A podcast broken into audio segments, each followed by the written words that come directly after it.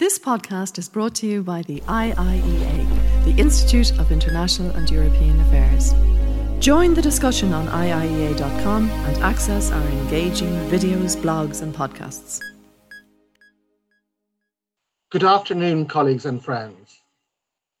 My name is James Kingston. I'm the legal advisor at the Department of Foreign Affairs and your host uh, this afternoon.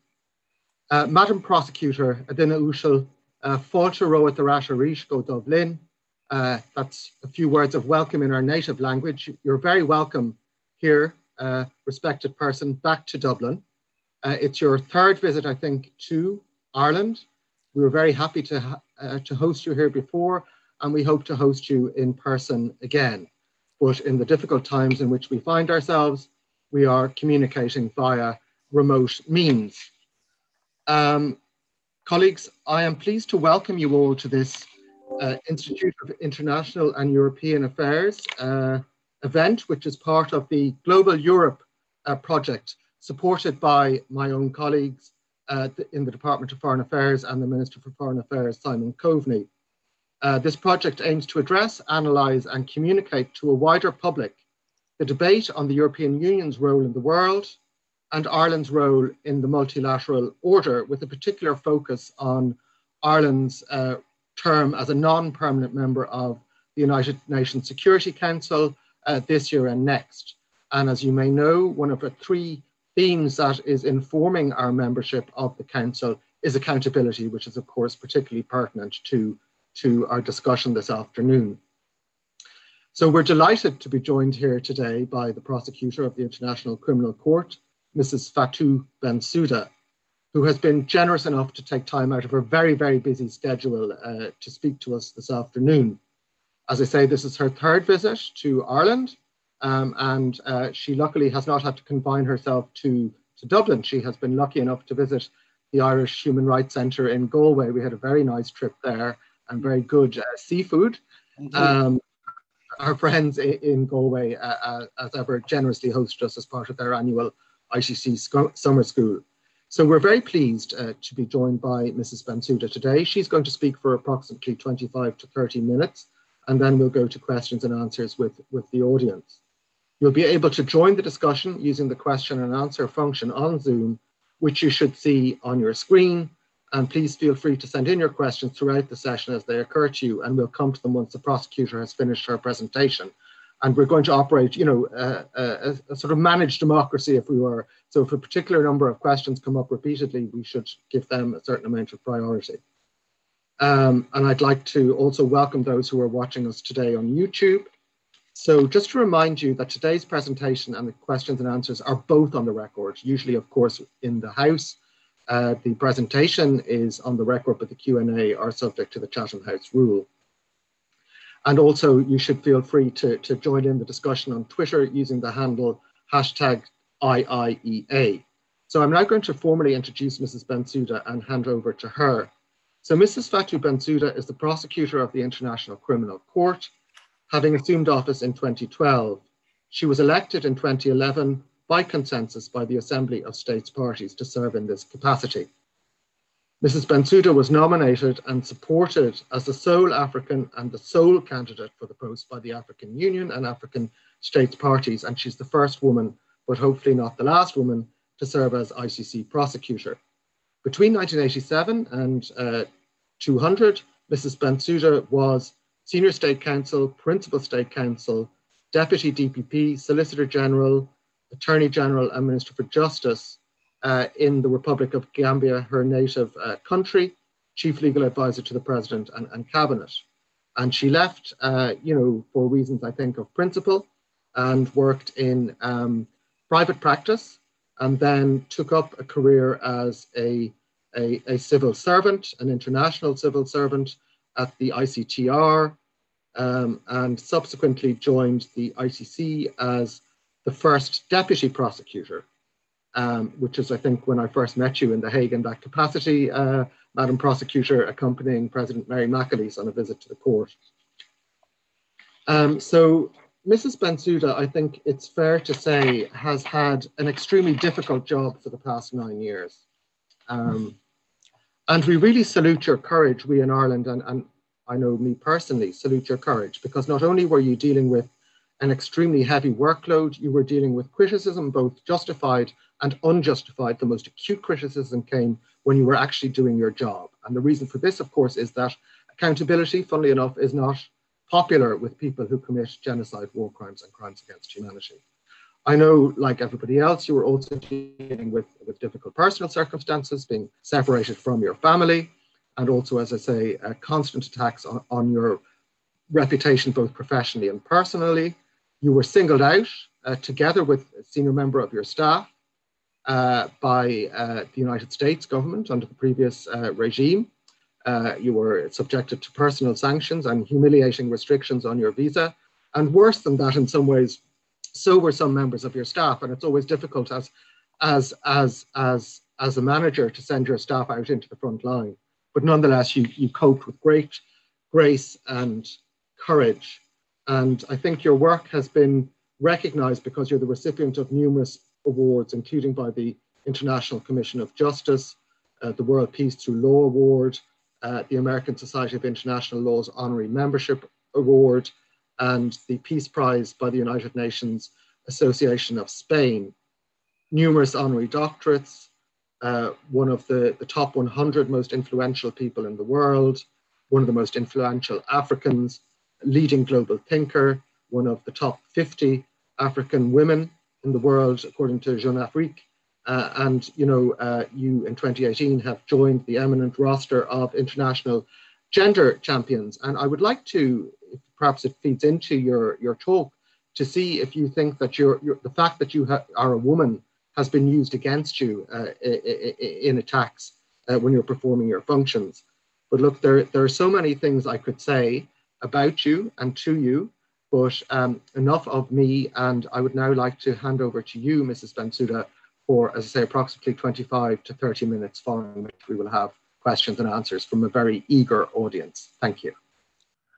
Thank you very much, uh, Mr. Kingston. Thank you for that, those kind words, that uh, those introductory remarks, and uh, distinguished guests, uh, Your Excellencies, uh, ladies and gentlemen. It is an honor to deliver this keynote speech for the prestigious Institute of International and European Affairs and to make this modest contribution to the Global Europe project.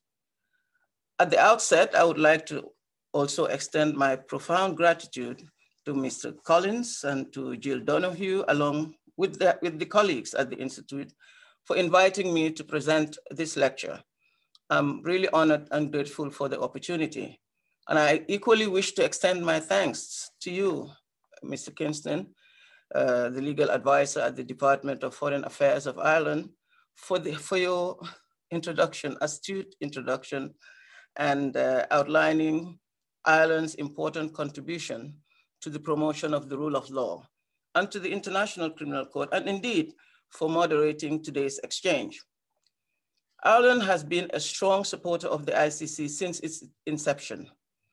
Having had the pleasure of traveling to Ireland twice, uh, you mentioned that, Mr. Kingston, during my term as ICC prosecutor, I really would have rejoiced the prospect of a third visit physically to once again enjoy your country's rich traditions and culture and to be with you in person for the equally rich exchanges I have come to expect in my interactions with Irish officials. But alas, it must be on another occasion in a, in a future capacity as uh, the unfortunate COVID-19 pandemic continues to present obstacles. And personally, I'm concluding my mandate as prosecutor this summer.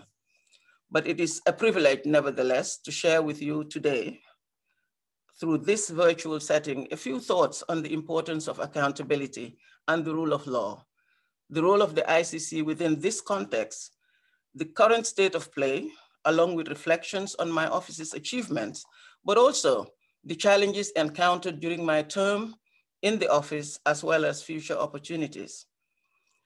To, to accurately frame these considerations, let us recall firstly that the ICC was built on the lessons of history of unspeakable atrocities that for centuries have reigned unchecked, leaving victims without recourse to justice. And its origins lies in the unprecedented efforts of the Nuremberg and Tokyo military tribunals, where, for the first time, individuals, irrespective of, of rank or status, stood trial and were convicted for their roles in the egregious and systematic crimes committed during the Second World War in particular. The atrocities witnessed during that war, including the horrors of the Holocaust, shocked humanity's conscience to make progress towards the creation of a permanent international criminal court with the hope of never again, or at least with the aspiration of ensuring that those who commit these serious crimes, no matter how powerful, are held to account. As we know, during the bipolar Cold War and its dynamics, efforts to establish a permanent mechanism to deal with atrocity crimes essentially froze and the world had to witness more unspeakable crimes, including those committed in the former Yugoslavia, here in Europe's own neighborhood again, and Rwanda, until it was ready to accept the need for a permanent court to try the court's most heinous, the world's most heinous and destabilizing crimes. As such, in Rome in 1998, the idea behind this aspiration was given effect with the creation of the first permanent international criminal court, complementary to national jurisdictions with jurisdiction over genocide, crimes against humanity, war crimes, and since 2018, the crime of aggression.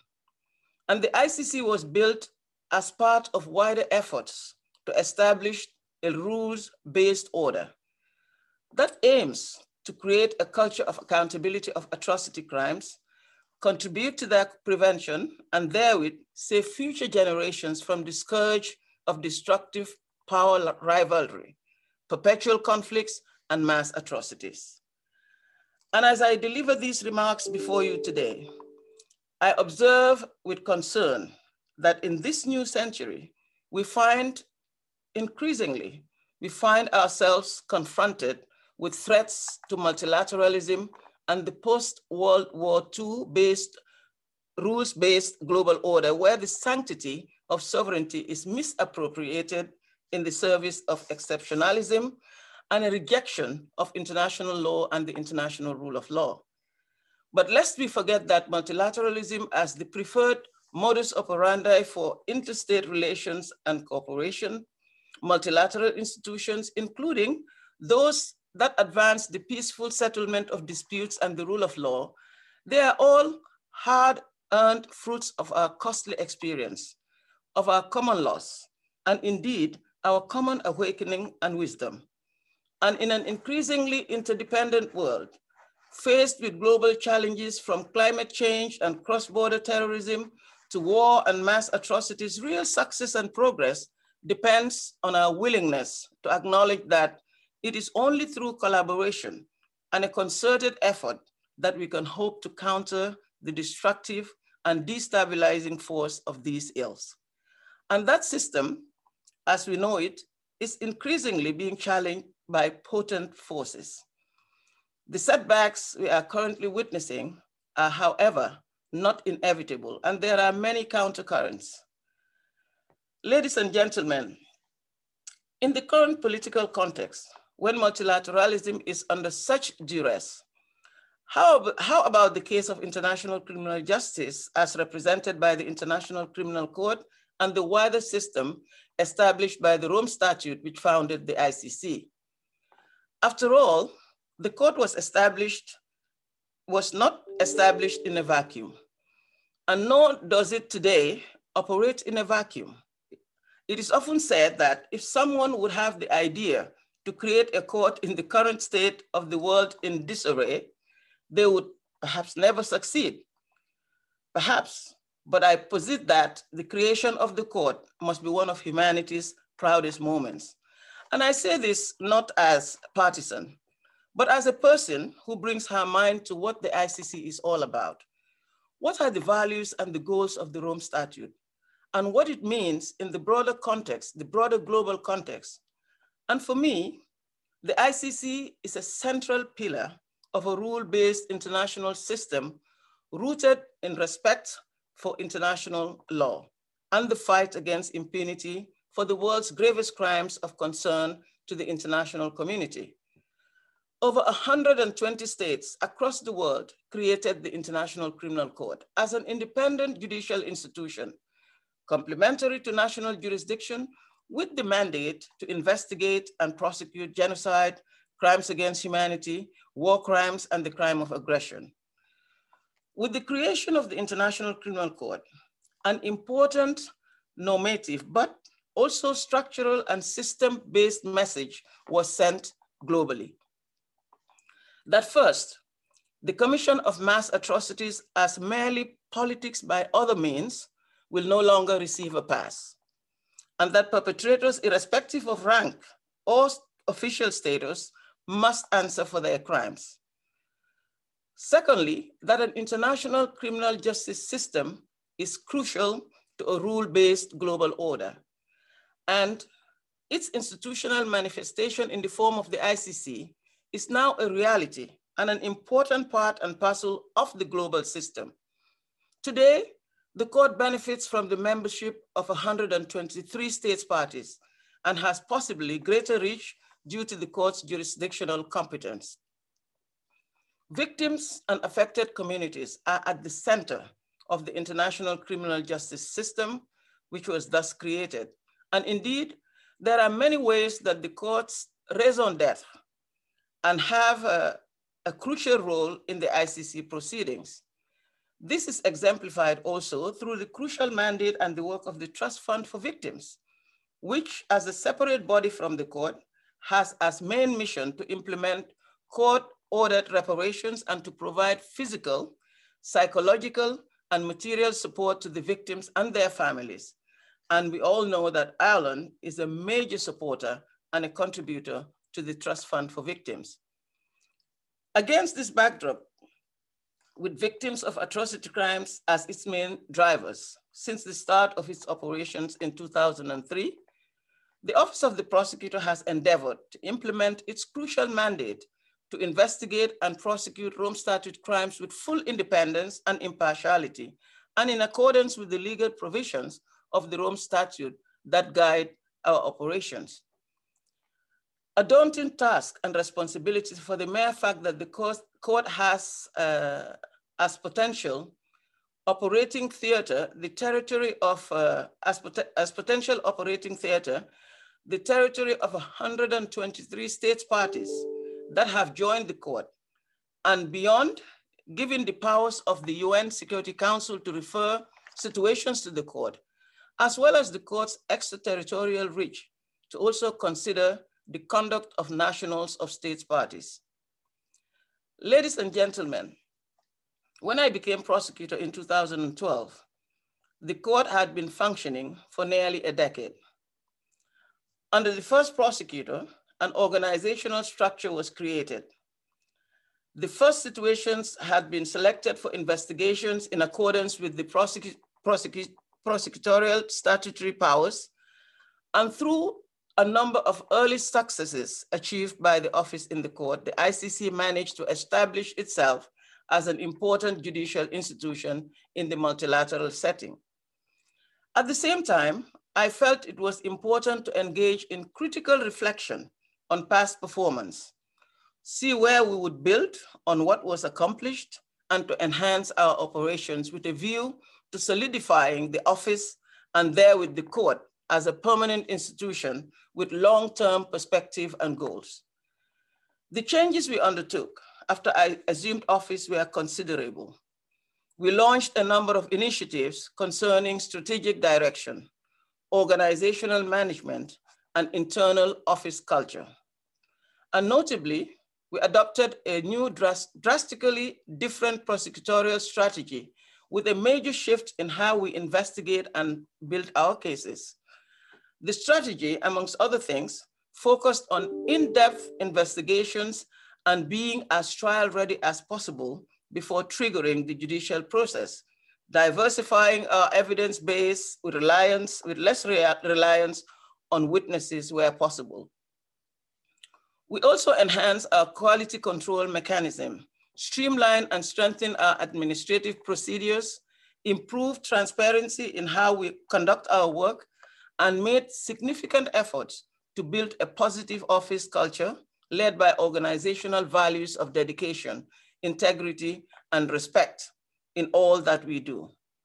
In short, we have sought to strengthen an office that is accountable at all levels, both in terms of performance and professional conduct with a view to continuous improvement.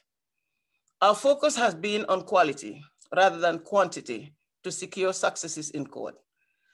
And under my leadership, the office has achieved a number of important litigation successes and landmark decisions, such as the ruling delivered in Myanmar-Bangladesh situation, confirming the court's jurisdiction over the alleged deportation of Rohingya people, an investigation which is now open, and also the appellate ruling in the head of state immunity in the al-Bashir case in the Darfur, Sudan situation. We have also secured important convictions that do not only contribute to delivering justice to victims of mass atrocities, but also to the development of international criminal law jurisprudence. I'll give you an example. In the Ntaganda case, emanating from our investigations in the Democratic Republic of Congo situation, my office secured the conviction of the accused person on all counts, including for the first time in the court's history, the crime of sexual slavery, as well as the crime of rape against men and women. And through this case, we have contributed to emerging jurisprudence by extending the protection under international humanitarian law to also cover crimes committed by an armed group against members of their own armed group. The Al-Mahdi case is another example. Following our investigations in the situation in Mali, the case sent a clear message that the int intentional attacks against historic monuments and buildings dedicated to religion is a serious crime under international law. And this message was widely recognized and amplified as it reverberated through a variety of international actors, including our institutional partners at UNESCO, who were invested and assisted with this case. And earlier this month, my office secured the conviction of Dominic Ongwen in relation to the Uganda situation on 61 counts of war crimes and crimes against humanity, which included important conviction on the basis of sexual and gender-based crimes and crimes against children, including for the first time, the crimes of forced marriage and forced pregnancy. Through these decisions, the court sends an important message globally that perpetrators of atrocities must be and will be held accountable. Additionally, we currently have multiple cases in progress at pretrial and trial stages concerning alleged perpetrators from Darfur, Central African Republic, Mali, and Kenya. As we speak, the office is busy with ongoing preliminary examinations in multiple situations across the globe to determine in accordance with the strict legal criteria of the Rome Statute if investigations should be initiated.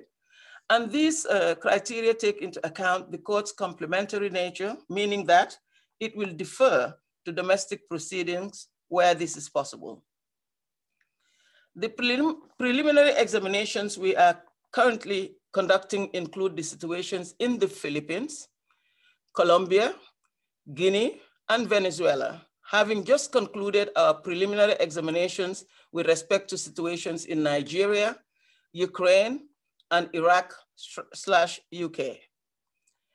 We are in parallel conducting active investigations, meaning we are collecting evidence in order to establish persons most responsible for the commission of the crimes alleged in nine situations, including in Mali, Bangladesh, Myanmar, the Central African Republic, Libya, Darfur, and Georgia. In Afghanistan, we are currently carefully assessing the documentation that have been received from the government of Afghanistan in support of its request to the office to defer to its national investigations. And that process is ongoing. With respect to the situation in Palestine, the judges of the pretrial chamber recently rendered a ruling by majority clarifying the scope of the court's territorial jurisdiction in that situation following my office's request in that regard last year. We welcome this judicial clarity. My office is currently analyzing the decision and will then decide its next step guided strictly by its independent and impartial mandate and obligations under the Rome Statute. And I wish to emphasize here that my office conducts its activities consistently with utmost professionalism, independence, and impartiality, guided solely by its legal mandate as stipulated in the Rome Statute and the information and evidence that emerges from its preliminary examinations and investigation activities. And for me, this is critical to the credibility and longevity of an institution as important as the ICC, not least given the political environment in which our cases operate. There is increasing evidence based on the growing body of empirical research and criminal justice literature to believe that ICC decisions, in particular, the prospect of conviction, are likely to continue to change the calculus and the behavior of would-be perpetrators. More generally, one can submit, based on studies and practice, that the ICC jurisdiction and its work and its engagement and symbiotic relationship with domestic authorities and other actors contribute to ensuring a greater awareness of and the readiness to ensure adequate accountability responses and standards for human rights protection. The impact of the court goes well beyond its actions in the courtroom or in the cases in its docket. The decisions tangibly demonstrate also the unique contribution my office can make in the fight against impunity for those crimes that we typically, that are typically underreported or insufficiently addressed at the domestic level, such as the sexual and gender-based crimes, crimes affecting or against children, and crimes against cultural heritage. We have elevated the first two issues to key priorities under the office strategic plans and adopted comprehensive policy papers to highlight the importance of addressing these crimes, to elaborate on the applicable legal framework, take a systematic approach to the prosecution of these crimes, and to provide a reference to the extent that our work and best practices can be helpful to efforts at the national level. A third policy on the protection of cultural heritage within the Rome Statute framework is currently being finalized and will be launched prior to the end of my mandate. Ladies and gentlemen, to give full effect to the court's prosecutorial powers, its independent mandate, and the Rome Statute framework, that is, for the court to function effectively as intended and designed by its drafters, it needs to have the support and cooperation from its states parties and other stakeholders, including United Nations entities and regional organizations such as the European Union. My office, in the exercise of its core functions, preliminary examinations, investigations, and prosecutions, engages with a myriad of actors, including early responders, in particular during the initial stages of engagement in a situation to ensure the preservation of evidence and domestic authorities throughout the whole process. Judicial and law enforcement authorities provide investigative and operational assistance by furnishing or granting access to information such as official data and records, judicial files, financial and banking data by facilitating access to diaspora members and to asylum and immigration records, or by facilitating access to and collection of information from private entities, such as social media or other tech companies. And I want to seize this opportunity to commend Ireland, which indeed is a frequent cooperation partner of my office and provides invaluable assistance that helps advance our investigative efforts. My office's engagement with its stakeholders is rich and diverse. Support is required not only to ensure the requisite level of assistance to our operations, but also enhance diplomatic and political support for our work, to protect the court's integrity and independence, and to improve the general understanding of the court's mandate. We are proud of the relationships of trust and mutual respect that we have fostered during my tenure. This is important also because we are at a juncture where, as I mentioned, concepts and manifestations of multilateralism and the rule-based global order are increasingly challenged and at times even rejected. My office and I personally have our own share of experiences in this regard.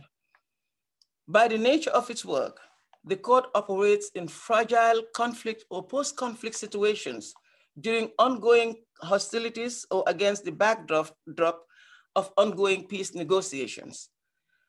The court's operating environment is highly politicized and political stakes are usually high, in particular when those in power fear investigation and prosecution by the ICC. It is therefore no surprise that when the office and the court become involved in a given situation, there may be those who fear that our efforts will bring some measure of justice, who will act as a spoiler to peace efforts, or who who's those who deliberately accuse us of having political motivations or bias. Yes, yet we all know nothing will be further from the truth.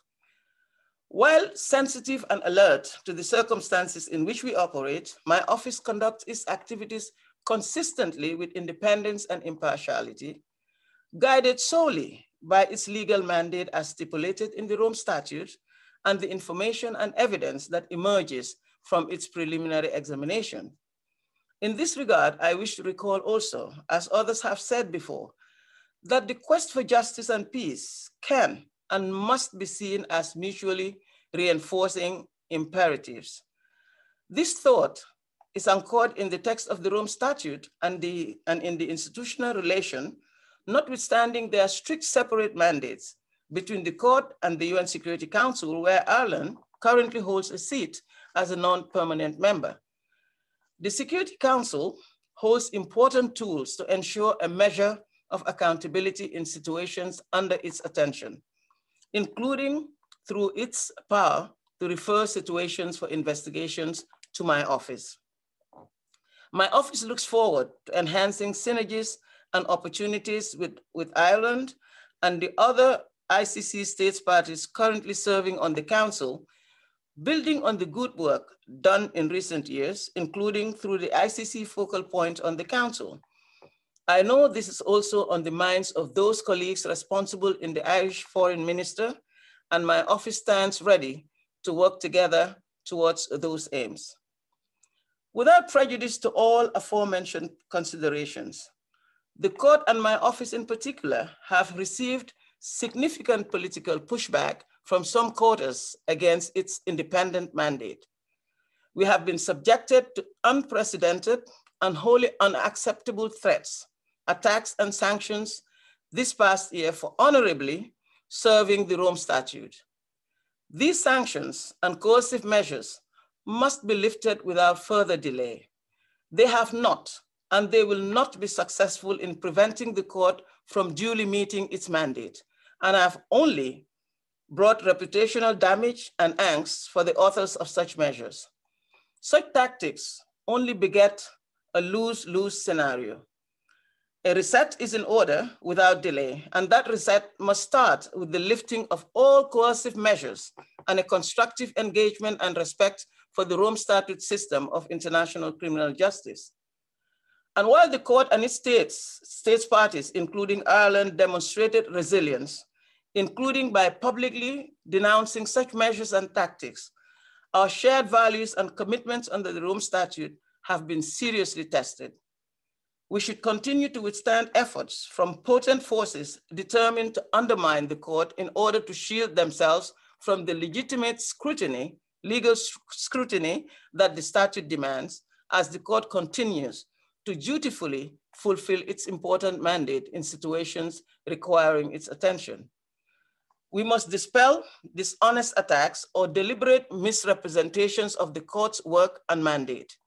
We must continue to stand firm in our resolve and speak with one voice that the commission of mass atrocities as mere politics by other means will no longer receive a pass, and that perpetrators, irrespective of, of rank or official status, must answer for their crimes. We must continue to work for the victims of atrocity crimes who look at the court as a last beacon of hope. What is right and the suffering and plight of victims of atrocity crimes must not be sacrificed at the altar of political expediency. Today, what is required is more justice and accountability, not less. Ladies and gentlemen, we ought to distinct uh, undue attacks from genuine efforts to improve the court's functioning. I do not wish to unintentionally create any impression that my office is not open to criticism in relation to its functioning. On the contrary, my office has and will continue to embrace well-founded critique as an opportunity for, for self-reflection and ultimately growth. And as I put it to you at the start of my lecture, the office, under my direction, committed to a culture of continuous learning and improvement. We recognize that setbacks can serve as a learning experience and an opportunity to make improvements where required. And this embrace of change management is reflected alone in the three consecutive strategic plans issued during my term. And in the same spirit of improvement, we have also engaged in the independent expert review, which was commissioned by the state parties as an opportunity to enhance the effectiveness of the court and the Rome Statute system in line with our own policy, our own philosophy, and commitment to take the office and the effective discharge of our mandate to the next level. We're looking to the report of the independent experts, uh, external experts that was issued last September for inspiration and fact-based actionable recommendation, which we can then carry forward with this overall objective in mind. And a full response of the court to the report is currently being prepared and will be submitted to states parties before the end of March. But by the same token, the commitments and contributions of the court states parties in operational, political, and financial terms should be part and parcel of this review ex exercise. If changes are to be made that can truly strengthen the court and its laudable goals to ensure its success for the next generation. I have been on record in recent years to express my honest concern over the incompatibility of the court's mandate with the resources allocated to it. And this is a real tension between the court's foundational goals and the demands that have been placed upon the institution on the one hand, and the capacity of the court, in particular, that of my office on the other. This dilemma cannot be resolved merely by demanding greater prioritization by the office. It requires a strategic discussion among states parties and other stakeholders. I only have a few more months left to serve as prosecutor of the ICC. And during my term, I have done everything in my power to honor the trust and the responsibility bestowed upon me by the states parties by implementing the crucial prosecutorial mandate to the best of my ability and always in accordance with the legal confines of the Rome Statute with integrity, independence, and impartiality, and the plight of victims and affected communities in mind, and I will continue to do so until my, my term runs out in June. Following last week's election of the next prosecutor, I intend to engage in discussions with my successor, Mr. Karim Khan, to ensure that he is in the best possible position to carry forward the important work and the mandate of the office in the service of the Rome Statute. Mr. Khan brings with him a wealth of experience and acumen to lead the office, and we welcome him to the post where, when he assumes office in June of this year. I have already held productive preliminary discussions with Mr. Khan, which I intend to continue with regular interactions and exchanges as we move towards the end of my mandate. My office stands ready to fully support this transition I trust that states parties will afford Mr. Khan strong cooperation and support as I have benefited from through my term, throughout my term. I understand my learned colleague, Fergal Gaynor, is also in the audience today. And I also wish to seize the occasion here to congratulate him on his appointment as an international judge at the Kosovo Specialist uh, Chambers, and for how close he came to in the process of electing the next ICC prosecutor, to extend to him my admiration and to wish him the very best. It is good to virtually see you, Fergal. Ladies and gentlemen, allow me to close. To close by stating that we must do all we can to ensure that security, stability, and the protective embrace of the law becomes a reality to be relished by all in all corners of the world. Ultimately, international criminal justice, with the ICC at its core, serves humanity as a whole. I believe this message is well understood in Ireland, as your constitution affirms in Article 29, the country's devotion to the ideal of peace and friendly cooperation amongst nations founded on international justice and morality. Let us carry forward our work with this devotion in the hope that it can be replicated for the sake of victims of atrocity crimes the world over and for the sake of our future generations. The ICC is here to say it deserves our unflinching support, not for its own sake, but for the sake of humanity. I will, I will repeat that. The ICC is here to stay. It de deserves our unflinching support, not for its own sake, but for the sake of humanity. So I thank you all for your attention, and I look forward to our exchange in the question and answer session. Thank you very much. Thank you very, very much, uh, Mrs. Bensouda. If we were in a room with you, we would be standing up and applauding you. Uh, as you say, the court is here to stay. Your legacy remains, even as you yourself move on in the coming months. Um, you mentioned, of course, we have a very distinguished audience, including, as you mentioned, Judge Gaynor, who, who from the Kosovo Specialist Chambers and also from the, uh, as a prosecutor in the, in the extraordinary chambers in the courts of Cambodia. And Fergal, as you know, we're very, very proud of you. Um, and uh, we also, of course, um, wish the very greatest of success to uh, Karim Khan QC, who will hopefully be able to steer the court along the, and the office of the prosecutor along the course that you have uh, indicated. Um, and, uh, you know, we hope that he, like you, Madam Prosecutor, will represent the values of independence, impartiality, and above all, integrity, because you have that uh, in spades, as we say. Um, so there are, as you can imagine, a plethora of questions from a very eager audience, but we can't go through all of them. I suppose I'm going to ask, I would normally, if we were live, ask people to, you know, take two or two, three questions at a time. I don't think we necessarily need to do that here.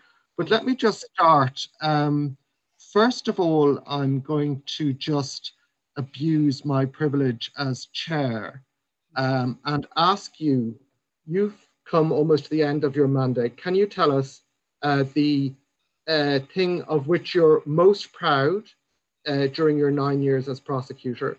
And could you also tell us your biggest regret uh, during your nine years as prosecutor? Thank you, uh, Mrs. Bensouda. Thank, thank, thank you for that. Thank you for that uh, um, question. Um, as I said in my lecture, this is um, a term that I have seen as a, as a privilege, as to have had the privilege to, to serve in this uh, position. And uh, from the very beginning, I I, I think I have uh, uh, decided to give it my very best. Uh, my very, very best, I've mentioned this uh, several times, in full independence and impartiality and respect for the position that was, uh, um, that I was elected to. Um, and I'll just start, I, I, mean, it's, it's a lot to say uh, that I feel it's uh, my greatest achievement as, as my term, but I'll just try to summarize it.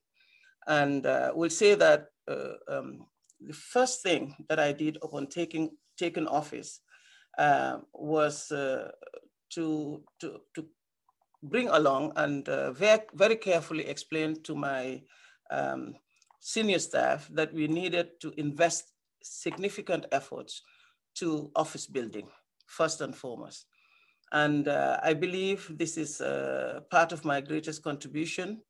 Uh, and, I, and I think, I, I, I, believe it will be agreed that it has uh, brought important dividends to the office and to the ICC as a, as a whole. Um, because after I carefully, uh, I had a ca careful analysis of past successes and failures uh, during my term, I, and having had the benefit of being the deputy prosecutor before assuming the position of uh, uh, prosecutor, um, I decided together with my team that we will promulgate some sweeping changes across the office, which will concern uh, strategic direction, organizational management, internal office culture. I thought that was important. And adopted in the process some, some uh, new prosecutorial strategy, which, uh, as I said in my lecture, uh, gave us a major shift in how we investigate and build our cases. Uh, we also tried to enhance our quality control mechanism. We tried to streamline and strengthen our administrative procedures.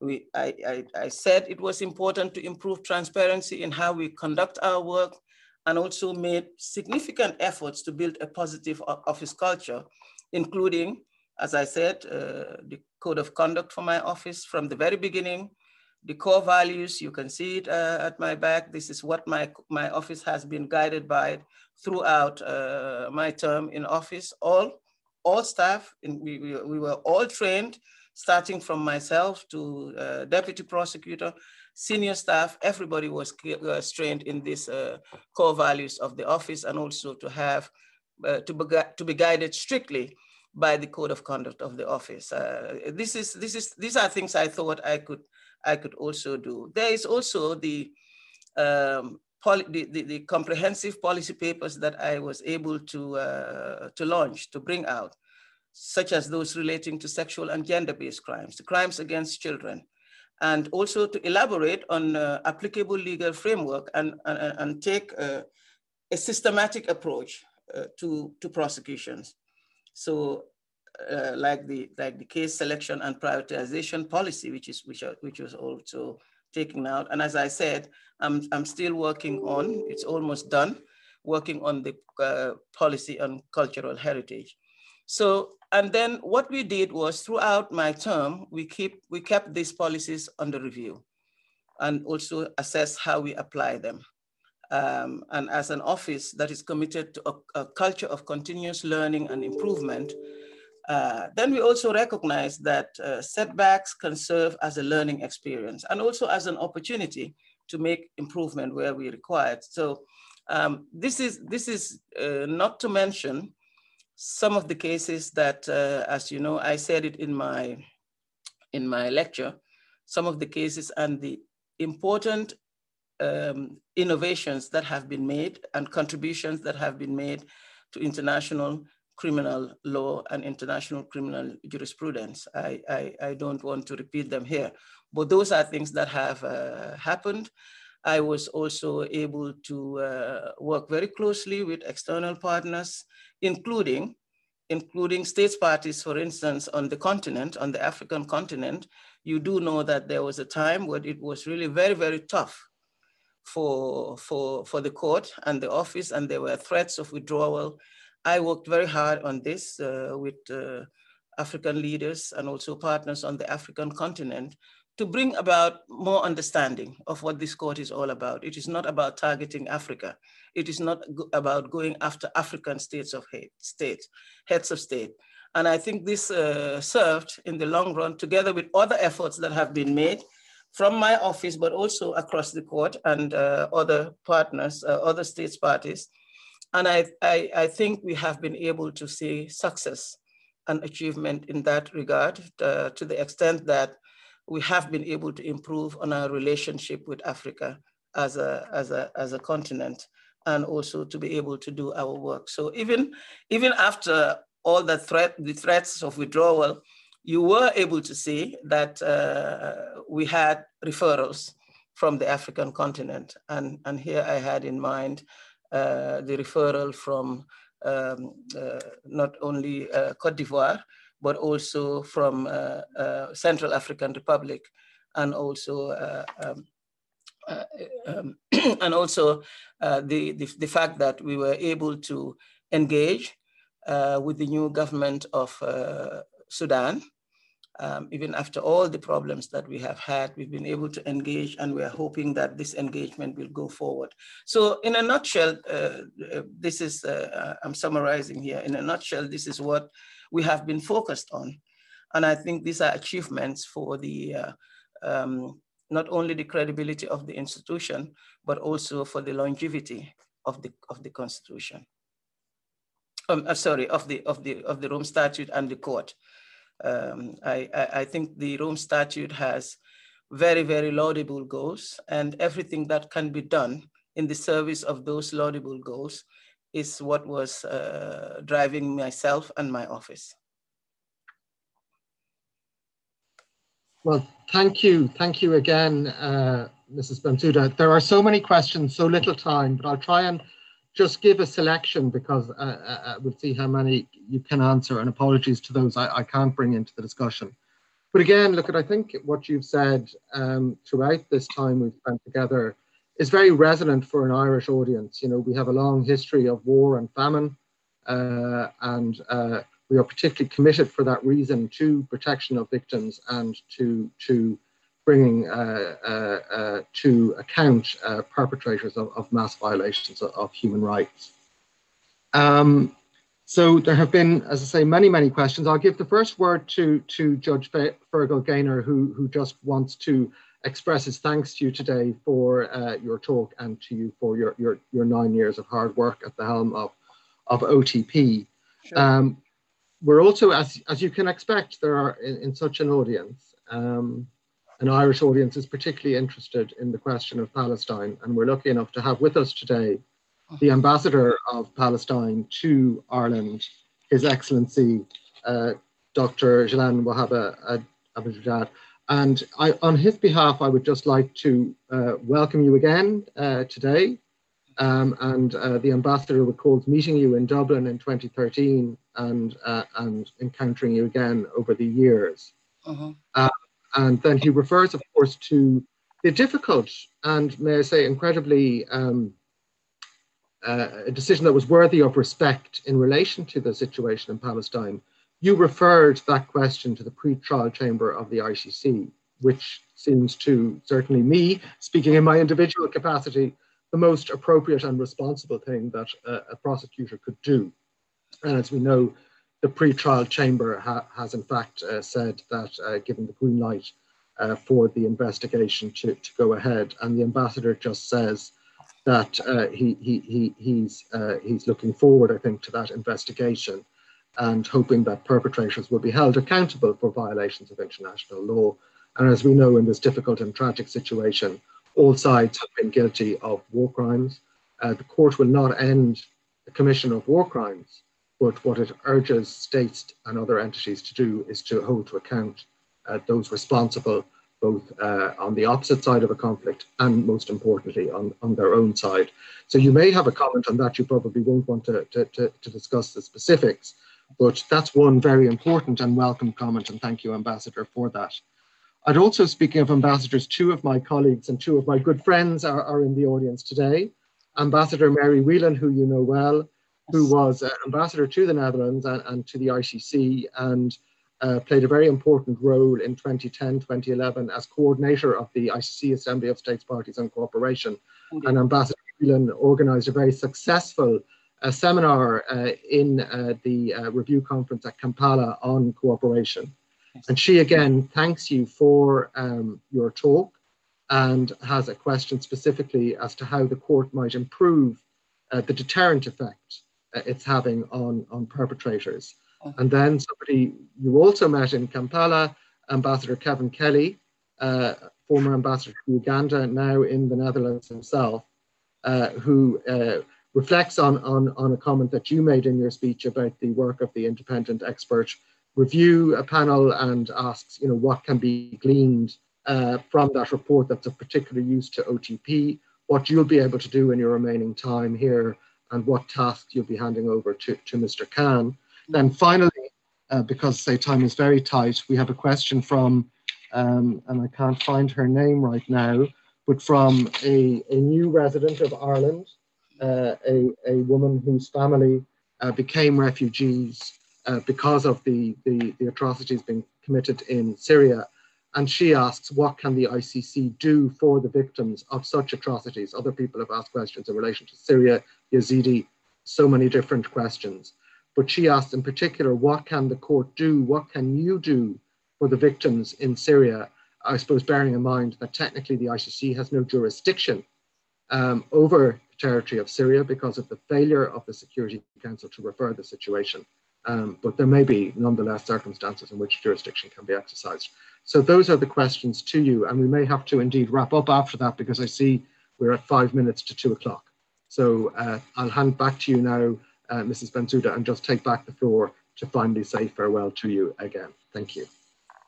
Um, thank you. Thank you very much uh, uh again for, for those uh, questions. Indeed, very all very uh, important and um, needing clarification and perhaps I should, uh, I should just uh, say, I should start maybe by saying that um, uh, with the last question on, on Syria, I will start from there because I, I know you have already dealt with it, but just to again um, clarify that the ICC does not have jurisdiction over, um, unfortunately, over what is happening in, in Syria because Syria is not a state party and the other, only other way that uh, ICC could, could possibly have had jurisdiction is like what happened with Libya or what happened with the uh, um, Darfur, Sudan, a referral from the UN Security Council uh, asking the ICC to intervene. Uh, absent that, and, and of course, ICC does not, uh, never goes to the UN Security Council and say you need to refer this. Uh, they act on the powers uh, that are vested in them under the UN Charter. So I, uh, I, I, just wanted to um, uh, say that this, is, this is the major obstacle that we face as, as a court. Um, also, maybe I should, I should just say that um, um, we have a lot of communications that we have received in Syria. Um, and very similar to this, uh, and really some that we also attach some great importance to. So what we are doing is that we are finalizing a response to all the senders of communication with, with, with respect to Syria, to explain clearly and carefully what, uh, what, what this is, and, but also with respect to other communications that uh, warrants further analysis, uh, which will be, uh, I think this we will issue it before the end of my term, and it will cover, uh, perhaps I should, I should just say that not to preempt uh, questions on that, but to say that it will cover uh, Mexico. Mexico, there will be a, um, response to senders of communications. We'll, we'll also talk about Cyprus, the settlements that have arisen. We will talk about Yemen with respect to the arm exporters. I, I, I think these are potential questions uh, Mr. Kingston, that could arise. So I, I, just want to put it out there that we are preparing uh, answers for that. We also uh, do have an issue we're dealing with currently is uh, with respect to Cambodia, the land grabbing issue. We're, we're dealing with that. We'll provide responses to that. And then we'll also, there is a, it's another particular uh, question which I know we've received a lot of communication on, and it has to do with Syria uh, Jordan and the deportation issue. So we're, we're dealing with these, uh, these things currently, and we will certainly be sending out uh, responses to the communications, just, just so that those who have these questions in their minds could, uh, could really, could know, could, can know that the ICC is, uh, is um, thinking and dealing with. I, I also want to, wanted to, um, uh, we'll go to the, the, the question from Ambassador Whelan um, who I'm, I'm very, very happy that uh, is in the in the in the audience. Um, I he's she's one uh, uh, very committed uh, um, to the ICC ambassador. We we worked very very hard with her, and uh, like our current ambassador also, Ambassador Kelly, um, is very much committed to the ICC, to strengthening the ICC and seeing that the court works. So I, I uh, am not able to see you on the screen, but I knowing that you're there, you're there is very comforting uh, as well. And I, I, know that your interest in the in the ICC continues.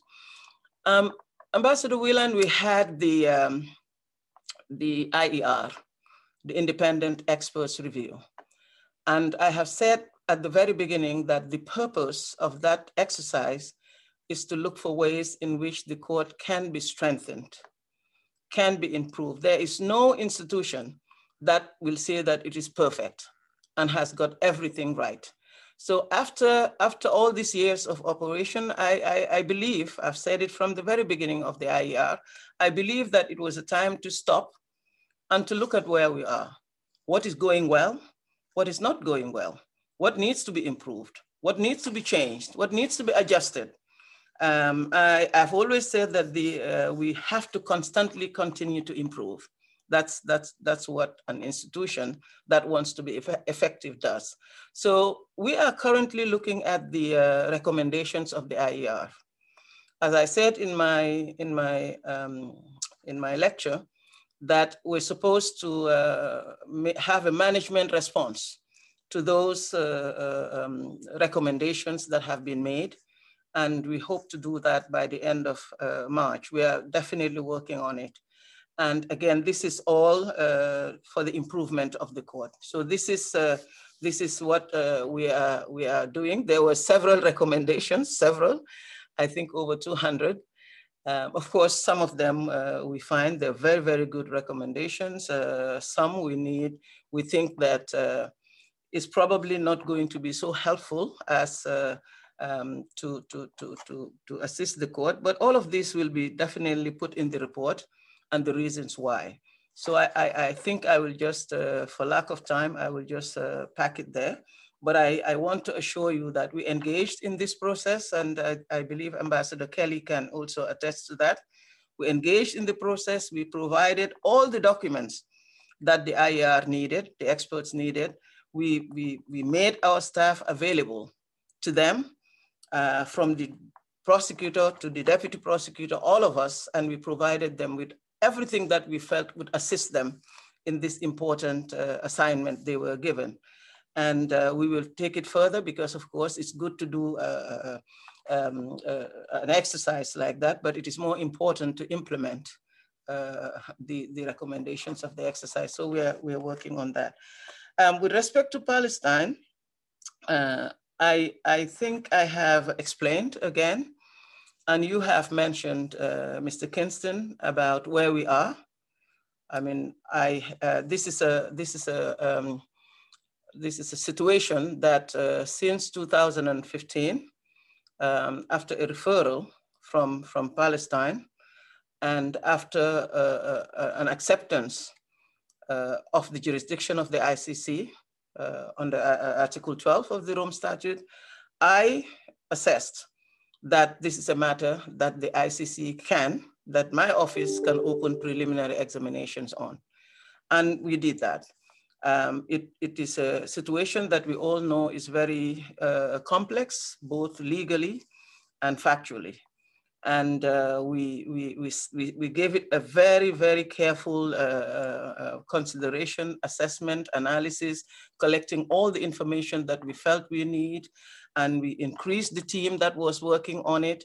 And uh, in 2019, I, I felt, together with my team, we assessed that uh, this is a matter that the, all the criteria under the Rome Statute, again, we are always working under the Rome Statute, under the laws. It is nothing to do with politics, never has been, never will be. And we decided that le the legal criteria for opening an investigation has been met. However, we said because of the fact that this situation is so fraught with legal and factual controversies, it is something that perhaps as a responsible prosecutor, I needed to go before the judges and to say, this is what I, this is what my assessment is, but I would want you as judges to help us define the territorial scope of jurisdiction where we can go and where we cannot go. Um, and the judges have come back after, after a year plus. They have come back, come back uh, saying that indeed, uh, uh, Prosecutor Bensouda, the office has been correct to make this assessment, and these are your, these are, this is the legal um, uh, criteria that you will, you will, you will, you has been. And I, I also wanted to to inform that when we collected information, we engaged both parties. And both parties, I, I, mean both parties to the conflict, we engaged both with Palestine and with Israel. And we had several meetings in which uh, we listened to either party, we collected information, which we added to our own analysis before finally coming to, uh, so it is not that um, uh, my office has just gone and, and blindly uh, collected information from elsewhere, not from the parties or from one party and not another. We engaged both parties and came to a conclusion. And now that the judges have made this determination, they looked at it, they said, you were right. You know, you, you, you, you have, uh, this is your territorial scope and you have a right to, to look into, uh, to investigate into the situation. So as I said in my, uh, um, in my reaction to the decision, I have said that my office is analyzing, again, we, we do things very carefully. We're analyzing the, the judgment, what the judges have said, and what does it mean, and then we will take the next steps as necessary. So this is, this is where, where we are with the situation in Palestine. And again, I, I just want to, uh, as the judges have recognized, um, we have not uh, asked. we also have not determined the issue of statehood of Palestine. I think this is outside of my mandate. So I have never uh, requested for this. We've also not been talking about border, issues of border. That is not my mandate, and I have stayed away from it. And having looked at all the information I have before me, I have also said uh, parties from either side there are allegations of crime being committed from either side of the conflict. And this is what I had surrendered also to the, to the, um, to the judges. And it is very uh, sad, I must say, that those who choose to misinform um, uh, continue to say that uh, the office is after one side of the conflict and not the other. These are all misinformation that we need to, to, to, to dispel because that is not the situation. And people, the record is there and it speaks for itself. People should go back to the record and read it and see the careful work that we have carried out in this situation. Great. Well, thank you again, Mrs. Bensouda. You've been very generous in terms of, of, your answer. Just a couple of small points. First of all, apologies on my part. I, I forgot the, uh, mislaid the name of our Syrian colleague, uh, Ms. Gafran uh, Kulani, apologies for that. And I also inadvertently referred to the Palestinian ambassador, uh, uh, Her Excellency, uh as, as a man, which is a, a, very elementary mistake that one should not make. Uh, and my apologies for that, but uh, thank you to her for, for her presence here today. Look, we, we really don't have very much time, so I want to say thanks once more to, to you, Madam Prosecutor, and thanks, of course, to the Institute, to, to, to to Michael, to Jill, to, to Lorcan, to Ross, and the others involved in making this event a, a success. But particular thanks to you again, Mrs. Bensouda, and I look forward to your return visit. Yes. And hopefully, we will have another beautiful evening in Galway. We will look onto the sea and we will eat a beautiful fish dinner and then and, go for a and, and have those delicious seafood. Absolutely, we do our best. Thank you so much again. This podcast is brought to you by the IIEA, the Institute of International and European Affairs. Join the discussion on IIEA.com and access our engaging videos, blogs, and podcasts.